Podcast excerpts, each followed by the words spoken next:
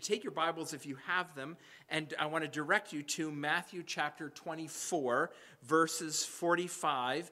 Um, Matthew 24, verse 45, and I'm going to read from Matthew 24, 45 to chapter 25, verse 13, two parables uh, that the Lord delivered as part of his um, sermon on the Mount of Olives about his second coming. So, Matthew chapter 24, verse 45. You follow along in your copy of the scriptures as I read. Who then is the faithful and wise servant whom the master has put in charge of the servants in his household to give them their food at the proper time? It will be good for that servant whose master finds him doing so when he returns. Truly, I tell you, he will put him in charge of all his possessions. But suppose that servant is wicked and says to himself, my master is staying away a long time. And he then he begins and he then begins to beat his fellow servants and to eat and drink with drunkards.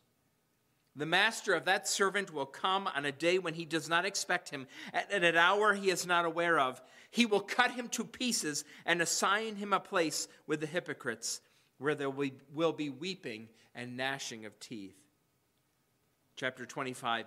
At that time, the kingdom of heaven will be like ten virgins who took their lamps and went out to meet the bridegroom. Five of them were foolish, and five of them were wise. The foolish ones took their lamps, but did not take any oil with them. The wise ones, however, took oil in jars along with their lamps. The bridegroom was a long time in coming, and they all became drowsy and fell asleep. At midnight, the cry rang out, Here's the bridegroom! Come out to meet him! Then all the virgins woke up and trimmed their lamps. The foolish ones said to the wise, Give us some of your oil. Our lamps are going out. No, they replied. There may not be enough for both of us, both us and you. Instead, go to those who sell oil and buy some for yourselves. But while they were on their way to buy the oil, the bridegroom arrived. The virgins who were ready went in with them to the wedding banquet, and the door was shut. Later, the others also came. Lord, Lord, they said, open the door for us. But he replied, Truly, I tell you, I don't know you. Therefore, keep watch, because you do not know the day or the hour for the last several weeks that we have been in the Gospel of Matthew, uh, we have been considering this rather lengthy sermon from Jesus about his second coming. We believe that the Lord Jesus is going to return, and his return will mark the end of history as we know it.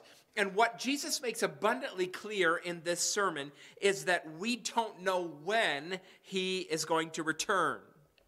He tells us, if you put together what he says here, he tells us he'll come when he's not expected, he'll come sooner than some people think, and he'll come later than others think. No one knows. No one knows when he's going to return. His return is certain, the timing of it is unknown. Actually, that's, that's only, one, only one of the questions that we have about all the events surrounding the return of Jesus when he comes to reign. We have a lot of questions. The Bible just gives us a glimpse of what that day is going to be like. It reminds me a little bit of, of what happened to me on Thursday morning. Thursday morning, Luke got on the bus uh, it was early in the morning. The sun was just coming up, and I was walking in my house, and I came around the corner, and I could see from an angle, from a distance, through the window at the top of the front door, that little window uh, that's there, I could see the sunrise, and, and it was beautiful. Just wonderful pink, orange, purple, just a, a, beautiful sunrise. And I decided that I wanted to look at it more. So I walked up to the door, but the, the door shut and it was cold outside. So I didn't want to open the door. So I stood on my tiptoes and I looked through the window, and it was just as beautiful as I, I thought it would be. The, the sky was filled, and, and it was. Uh, early enough in the morning that, that everything was black. The ground was black, except the sky was just brilliantly lit up. And I was standing there on my tiptoes looking uh, at the sunrise, and then I realized that apparently I have skipped leg day one too many times because my calves gave out. So I had to stand up again and look, and I looked for a little bit, and then I, I fell back down. I looked again and again and, and, and fell back down. That's, that's kind of how we approach what the Bible teaches about the second coming.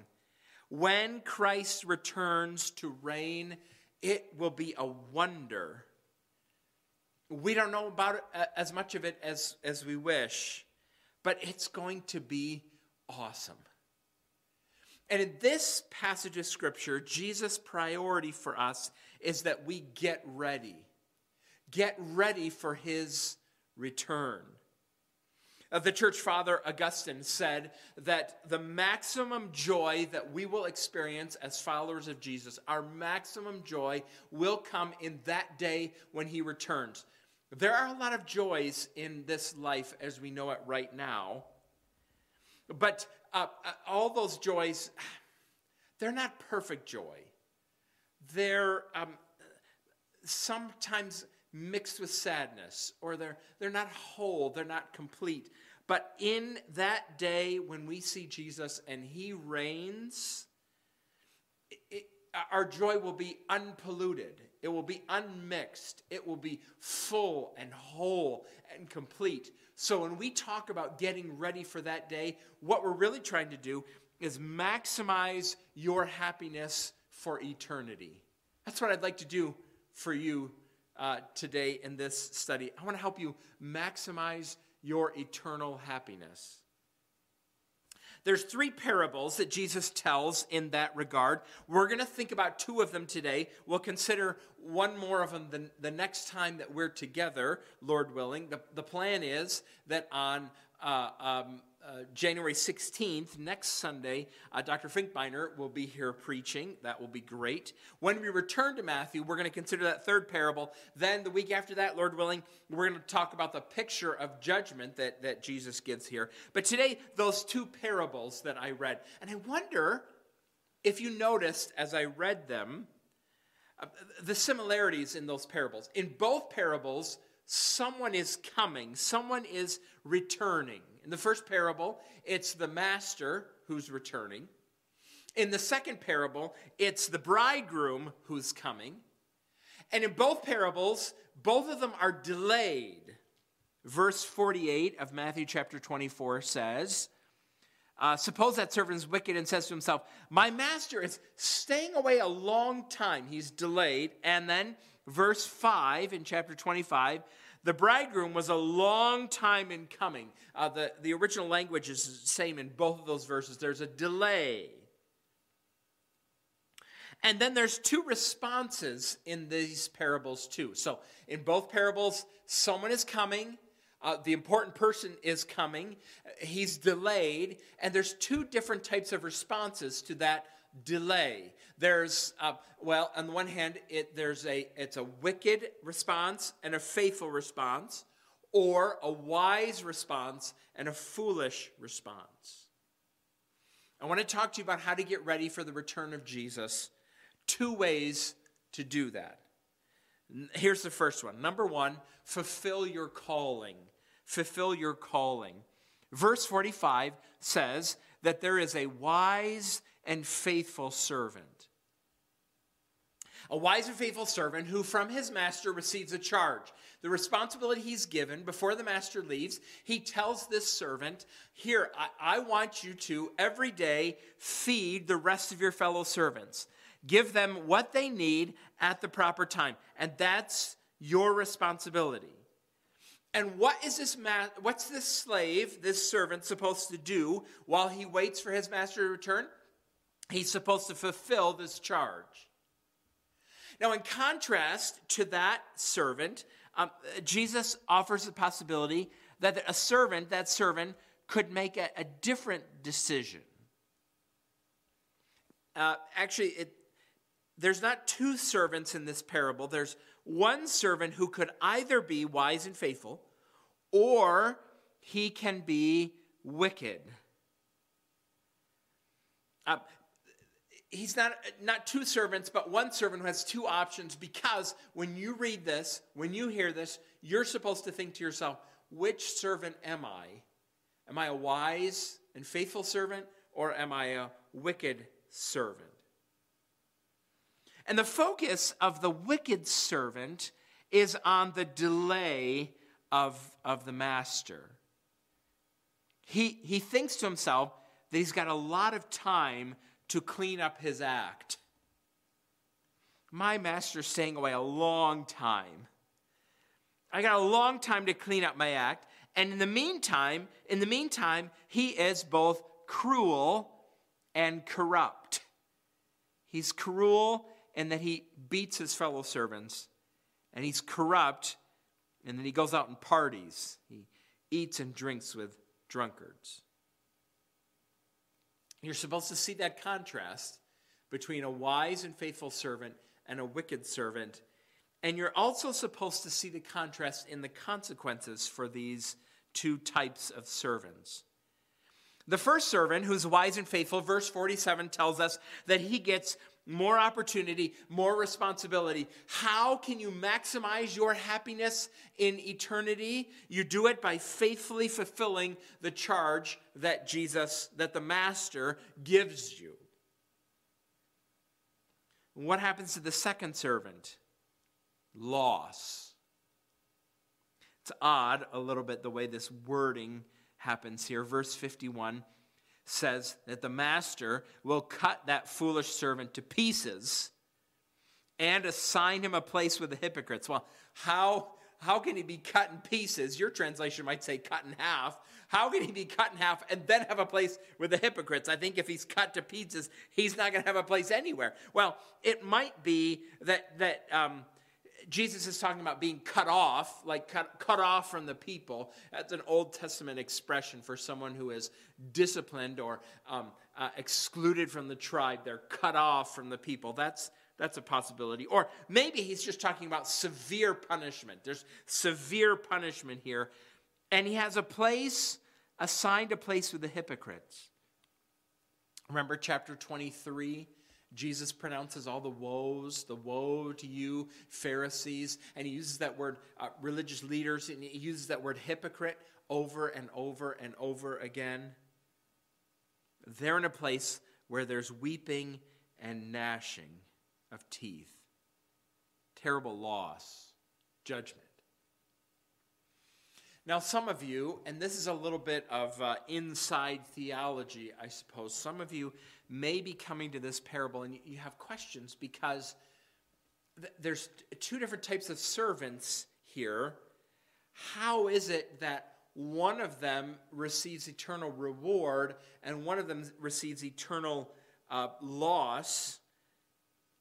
Uh, you're wondering about eternal security. If, is it possible that God could have servants uh, right now who would, uh, through their wickedness, lose their place in the kingdom of heaven?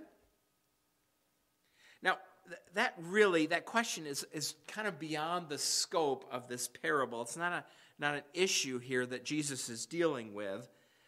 If we have to say something about it, though, I think what we should say is that the lack of preparation on the part of the wicked servant, on his part, reveals to us that he's not really correctly related to the master.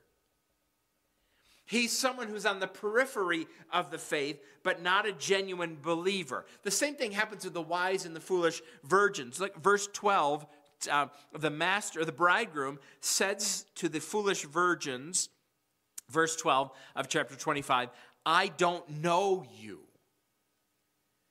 to be rightly related to the master, to be rightly related to the bridegroom, is to prepare for his return. Jesus' expectation is that his people, his genuine people, his, uh, his true followers, will hear what he says in this parable, will pursue the promises that he offers, and will heed the warning. One of the signs of genuine faith is that you are preparing for his return that's a little bit of a side. More important, perhaps at this point in time, is to ask this question Who's this parable about? Who should be listening carefully to it? Well, all of us, except for, for a long time, many Bible scholars have looked at this parable and thought in particular about Bible teachers in the church pastors, elders. And it makes a lot of sense that, that, that, they, that this would be the group of people that Jesus would have in mind with this parable. Bible teachers in the church, elders in the church, pastors in the church have been given a charge. They're responsible to feed the servants. Don't make the mistake, don't make the mistake of believing that the, the, your fellow servants in the church of Jesus Christ are yours to treat as you will. Don't believe that your, don't make the mistake of believing that your authority means that there is no accountability for you in how you discharge the responsibilities that Jesus has given you. Along these lines, it makes me think of what the author of Hebrews says in Hebrews 13 17. Look at what Hebrews 13 17 says. Have confidence, speaking to the congregation, have confidence in your leaders and submit to their authority, because they keep watch over you as those who must give an account. Do this so that their work will be a joy, not a burden, for that would be of no benefit to you. Take up this parable. Listen, listen to it, Joel Deviney. Listen to it, Scott Harrison. This is a word for you, Bob Pletcher, Jeff Bittner, Ryan Nelson, Don Brubaker. You have a master, and you are accountable to him for how you have cared for his people. Pay attention, Wayne Schoonmaker, Joe Horst, Ed Hare, Jason Hare. Jesus has ascended to heaven, but he's coming back. And whatever authority he has entrusted to you is, is not so that you may mistreat his people, but so that you might be faithful in caring for his people, feeding them what they need when they need it. Now, some of you were in the process of trying to recruit new elders, nominate new elders, and appoint as a congregation, recognize uh, men that God has given to the church uh, with gifts and skills and um, character, necessary character in leading the church. And I suppose if I were sitting in that, if I were sitting and listening to this, and someone had asked me about being an elder, and I would hear this passage and think about this accountability, I might, I, I would seriously be considering whether or not I'd want to do that. But remember the reward. Remember the reward. Verse 47 Truly I tell you, he will put him in charge of all his possessions. Or think of 1 Peter 5 4. 1 Peter 5 4 says, And when the chief shepherd appears, you elders will receive the crown of glory that will never fade away. So we can read this parable and we can think of Bible teachers in the church, elders in the church, pastors in the church who have been given a responsibility by the master to care for his people. That's true. But I also I think we should take this parable a little bit we, we can open this a little bit more. This is a parable for anyone with a calling from God. And it's a reminder do what God has called you to do. Some of you have callings from God to apply at church. Do what God has called you to do in your home. Do what God has called you to do at work. Faithfully fulfill your calling. Now, uh, does it surprise you? Some of you might be surprised by this if you think about it. Jesus tells us to look forward to his return by looking down at what he has called us to do. Donna Spratt is a volunteer youth leader, and she writes about a, a, a Sunday when her youth pastor uh, was trying to get the students in the youth ministry to think uh, about their core values. So he asked them a question. It's a question that we ask one another sometimes for, for conversation.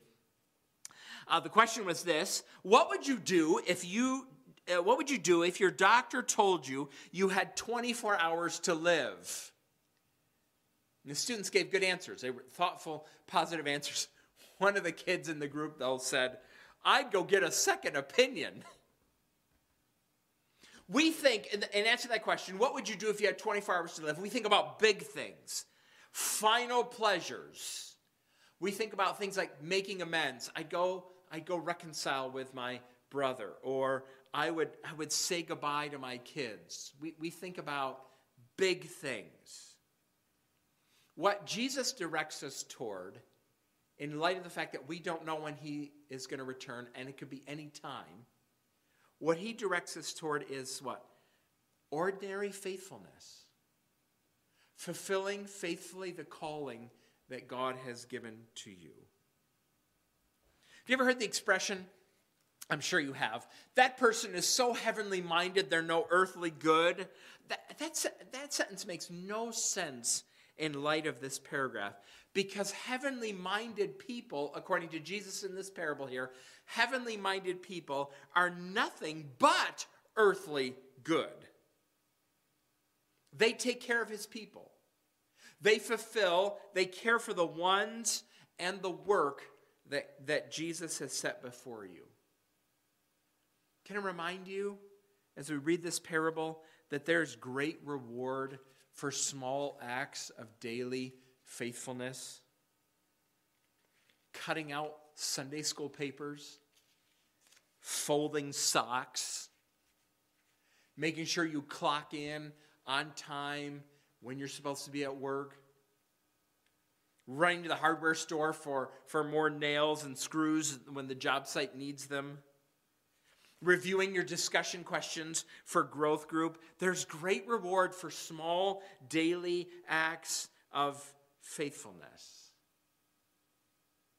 There's one more thing to notice in this regard before we, before we move on. It's interesting to think about how this parable helps us when it comes to self control.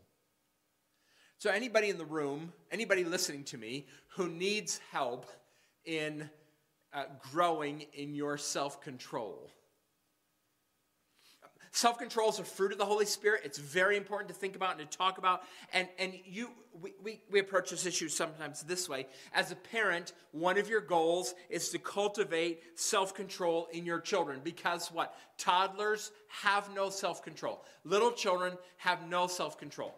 Uh, if, if left to their own devices, they would eat nothing but Skittles and potato chips and they never would put themselves to bed at a reasonable hour. They have no self control. So, one of the tests of parenting, we talk about it this way one of the tests of parenting is to cultivate self control. You control them to the best of your ability when they're toddlers, and you're trying to cultivate in them this sense of self control so that when they're older, they live controlled, disciplined lives. Did that work out well for you? Did any of you ever, adults, ever get discouraged by your lack of self control? You look within and, and you just don't have the self control that you want? What's striking in this parable is that Jesus suggests that self control is not just an internal, personal, individual quality, but it's one that grows actually from our confidence in Jesus' return.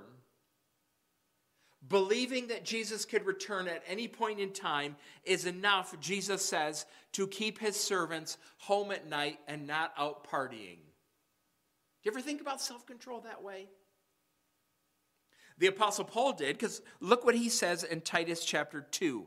Titus 2, verses 11 through 13, it says, For the grace of God has appeared that offers salvation to all people. It teaches us to say no, here's the self control piece to ungodliness and worldly passions, and to live self controlled, there it is, upright and godly lives in this present age, while we wait for the blessed hope, the appearing of the glory of our great God and Savior Jesus Christ, who gave himself for us to redeem us from all wickedness and to purify for himself a people that are his very own, eager to do what is good.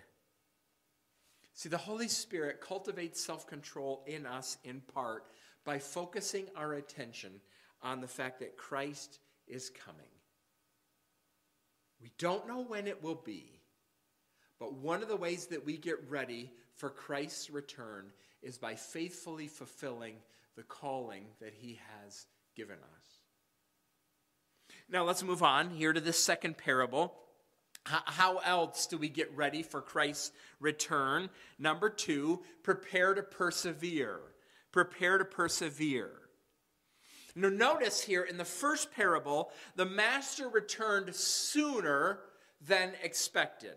The wicked servant thought he had forever, uh, he thought he had a long time to get his act together, but the master returned sooner. Now, in this second parable, he returns later than expected, and these five uh, foolish virgins had no persevering mindset. They had no idea that they would have to persevere while they wait. Now, notice how complex this chapter of Scripture is. Jesus could return today. So be busy about what he has called you to do today. But he could return in a hundred years, so be ready for the long haul. Let's think about how this works. The scene in this second parable is a, a wedding. We don't know everything about first century Palestinian weddings uh, as much as we would want to know sometimes, but um, we know a few things. We know that most wedding, uh, uh, wedding planning started with the betrothal. We're familiar of this, with this because of Joseph and Mary. They get betrothed. Betrothal takes a divorce to break, and betrothals lasted usually about a year. And the, then on the appointed day, the bridegroom and his party would leave his house and come to the bride's house. The wedding ceremony would take place at the bride's house, and then everyone, the bride and the bridegroom, would leave the bride's house and go to the bridegroom's house where there would be the great feast. The wedding feast would take place at his family home. And often that uh, feast lasted several days. Now, in this parable, the, the, focus is on these 10 virgins, 10 young women who are members of the wedding party. And, and their responsibility, maybe they'd help the bride get ready. That might be their job, like a bridesmaid today. But in this parable here, the focus of their responsibility is on providing light. because the bridegroom would go back, uh, the bridegroom and the bride and the, whole party would go back to his house. It would be dark and they'd need light. And that's what these 10 women were supposed to do. The text says lamps. My translation says lamps. You should probably think torches. That might be more accurate. Torches. Long sticks with a bundle of cloth on the end, and you would soak that cloth with oil and light it, and that would provide your light. And the text says five of the, these young women were wise, and they were wise in that they brought extra oil. They, they were prepared for a delay. Five of them were foolish. They gave no thought at all to the fact that, that, that there might be a delay. So they all, on the appointed day, when they showed up to wait, they came with ragged, uh, oil soaked torches. They were ready.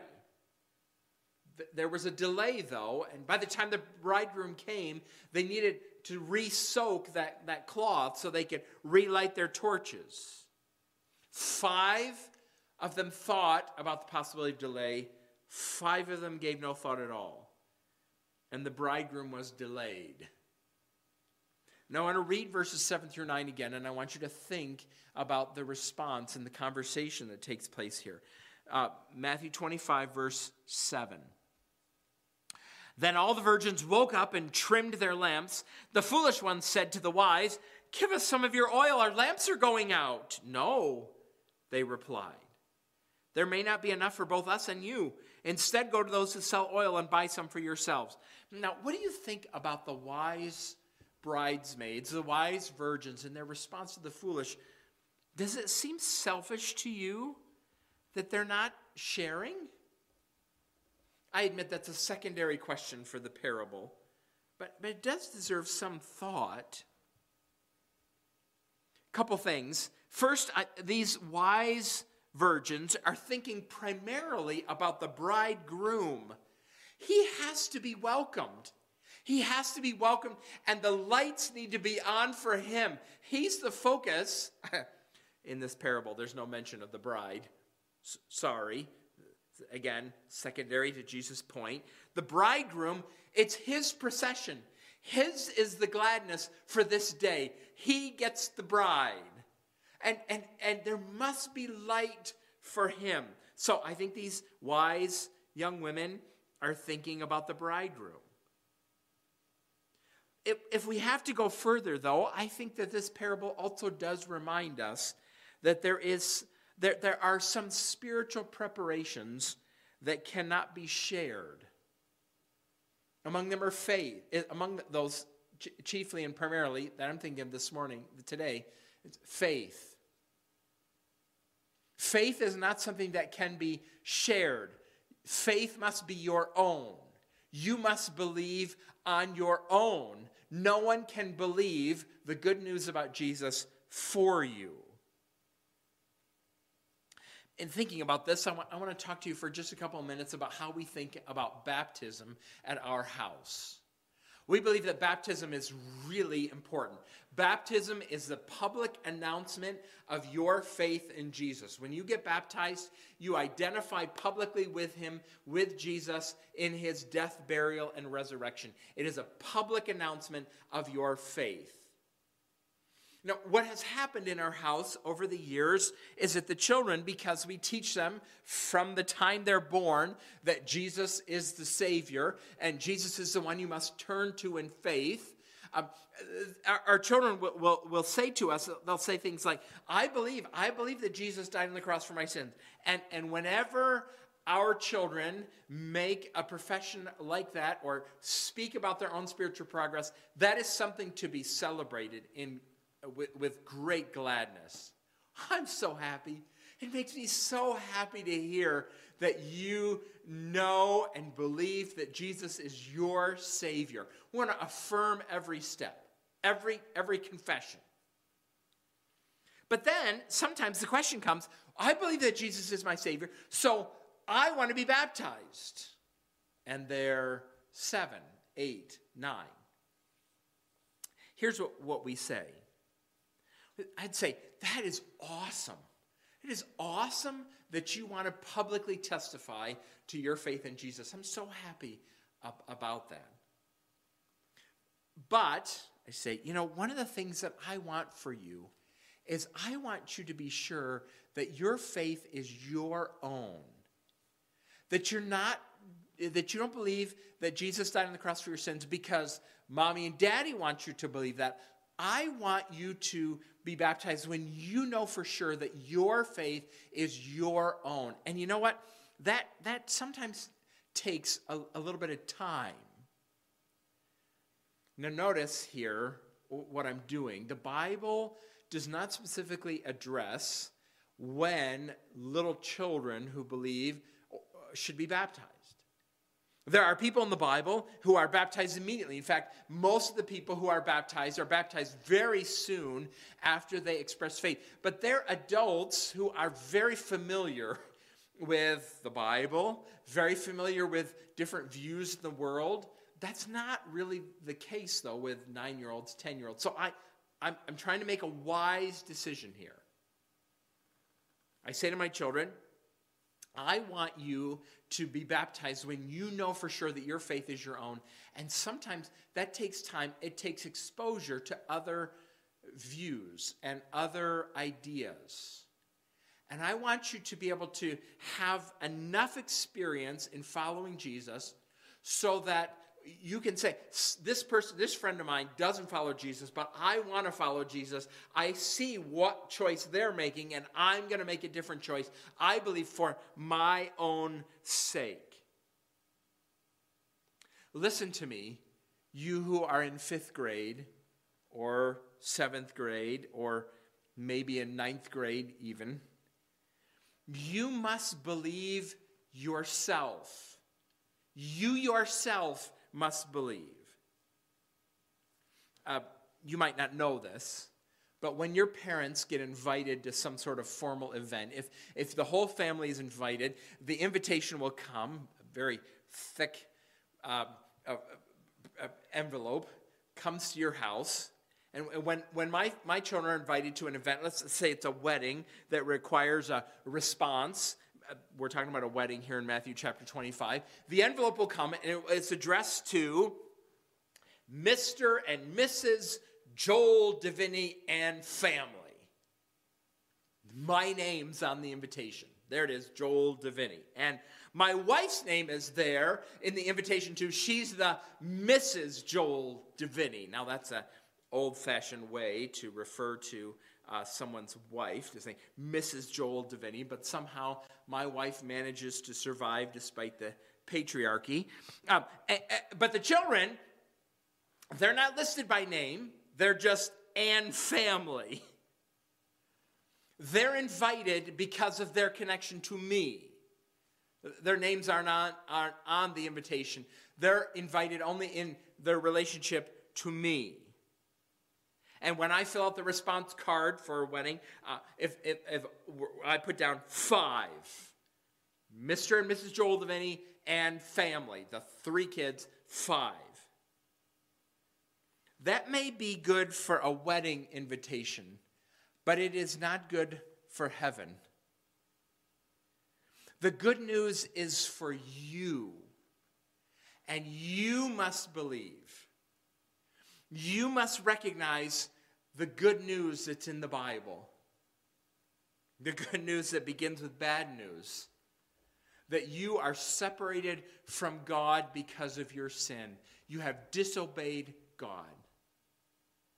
And God, because He loves you, sent His Son, Jesus, to be the Savior. He obeyed every single time.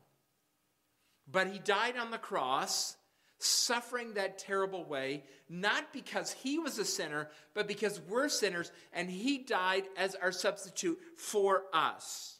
He died. He was buried. He rose again. He ascended to heaven. And now he gives life and forgiveness to all who will turn and trust in him as Savior. And that invitation is for you.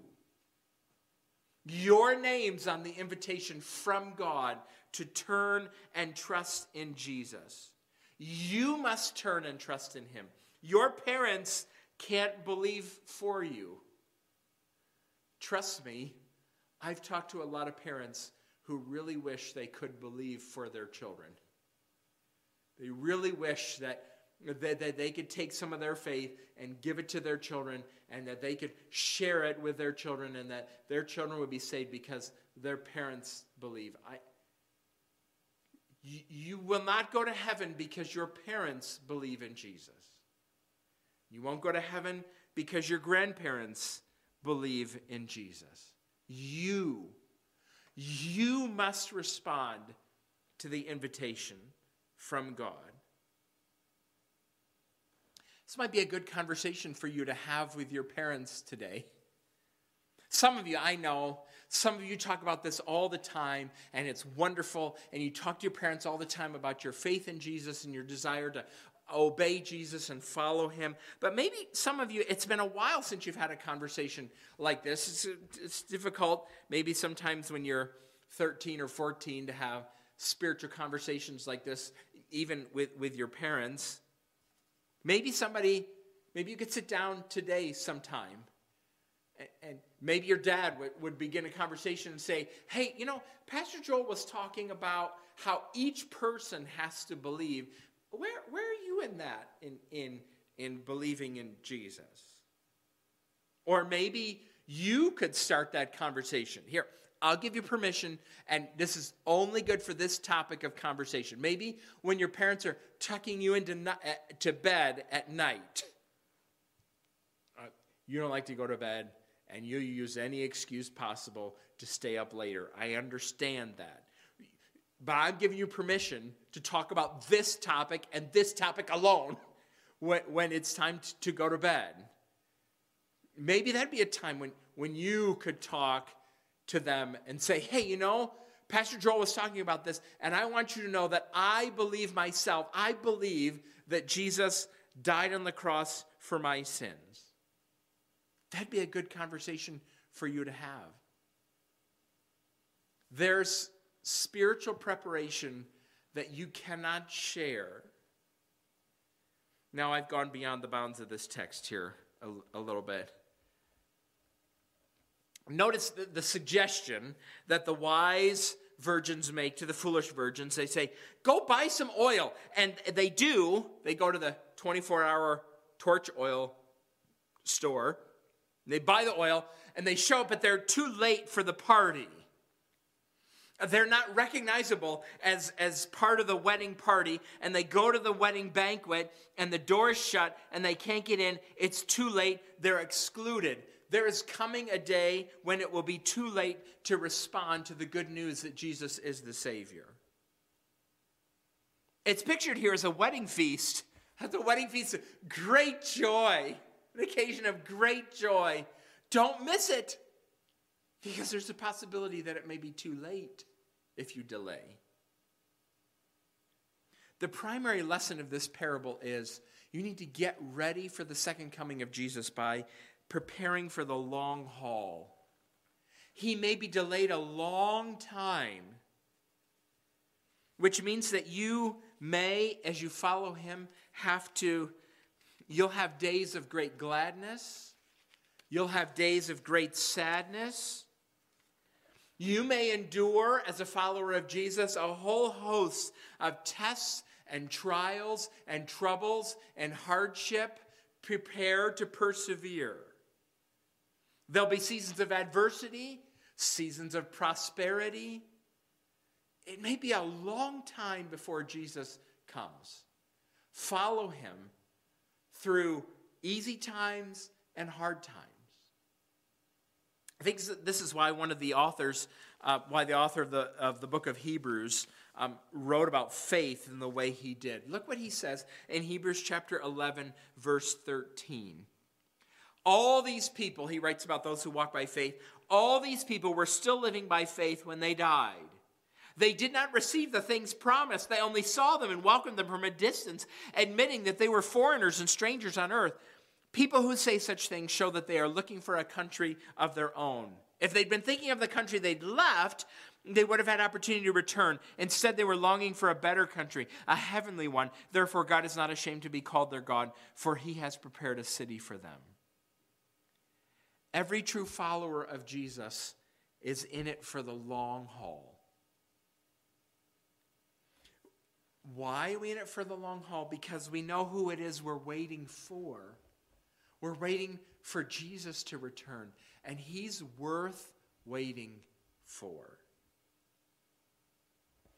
I have a confession to you uh, to make to you. Some of you uh, already know this about me. I come from a long line of overpackers when it comes time for us to get ready for a vacation or to go on a trip, we in my family, not my wife, not my children, me, I way overpack. Some of you, some of you, when it's time for you to go on, on a trip, you, get up 30 minutes early on the day that you're supposed to leave, and you throw a few things in a backpack, and you walk out the house and you're ready to go. And I look at you with great envy and great fear for you about what's going to happen to you on your vacation. I want the trip to go well, so I really plan and take everything that I possibly might need for my, my trip. Uh, hey, you're going to Florida for two weeks in July, you better take three sweatshirts. Three sweatshirts. It's Florida, it's July. Yeah, but you know, you never know when an unexpected cold front might come through, and you might get one of those sweatshirts dirty, and you might have to wear one of the other sweatshirts. I have already at my house a bathroom bag, a bag with all my bathroom stuff in it. It's already packed, and it has in it, I can tell you, a pair of nail clippers because you never know. I have, I have nail clippers in the bathroom bag. I have nail clippers at, at, the bedside table because you never know when you're going to get a hang nail on vacation, and that's so annoying. You want to be ready for it, so you better have your travel nail clippers with you. Don't get me started about books. Uh, I pack books. You're going to be gone for five days. You know what you need, Yen? You probably need eight books, and they better be at least 500 pages each. I have never in my life read 4,000 pages in five days, but you never know. You never know, and you better be prepared, right? I come from a long line of overpackers. I mean, summer's coming in about six months, right? Summer's coming in about six months. I hope that some of you have started your packing lists. Huh. Jesus is coming back. Jesus is coming back. Won't you think with me just for a little bit about getting ready for his return? Let's pray, shall we? Father, we come before you and we are thankful to you for this instruction from the Lord Jesus. And, and it was so important to him that his people would be ready for his return. Lord, um, I do pray that you would help us. Be, there are your followers who have, when they've thought about your return, done strange things. They've sold their houses and their businesses, and they've uh, just sat around waiting, and, and they, they haven't engaged themselves in ordinary, everyday faithfulness. Keep us focused on the calling that you have given to us, some as elders in this church, Bible teachers, pastors. We'll, we'll prepare for your coming by setting the table every day. Lord, there's people in this room who understand what it's like to persevere for decades in following Jesus. Help us to get ready for your return by persevering. Father, I am thankful to you for this technology that we're using that enables us to um, study your word as best we can despite storms and despite uh, pandemics. I'm thankful to you for it. Lord, in your mercy, we pray that you would provide an end to this. We thank you that this wave appears to be not as bad as others, though our hospitals are very full. So show mercy, grant us patience, kindness with one another, healing for those who are ailing particularly.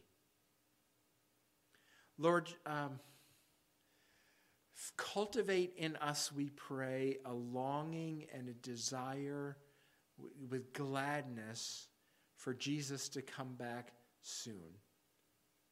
Remind us that his return is the source of our great hope in this life. Help us that we might maximize our happiness for eternity. We pray these things in Jesus' name. Amen. Brothers and sisters, may the love of God and the grace of our Lord Jesus and the fellowship of the Holy Spirit be with us all. God be with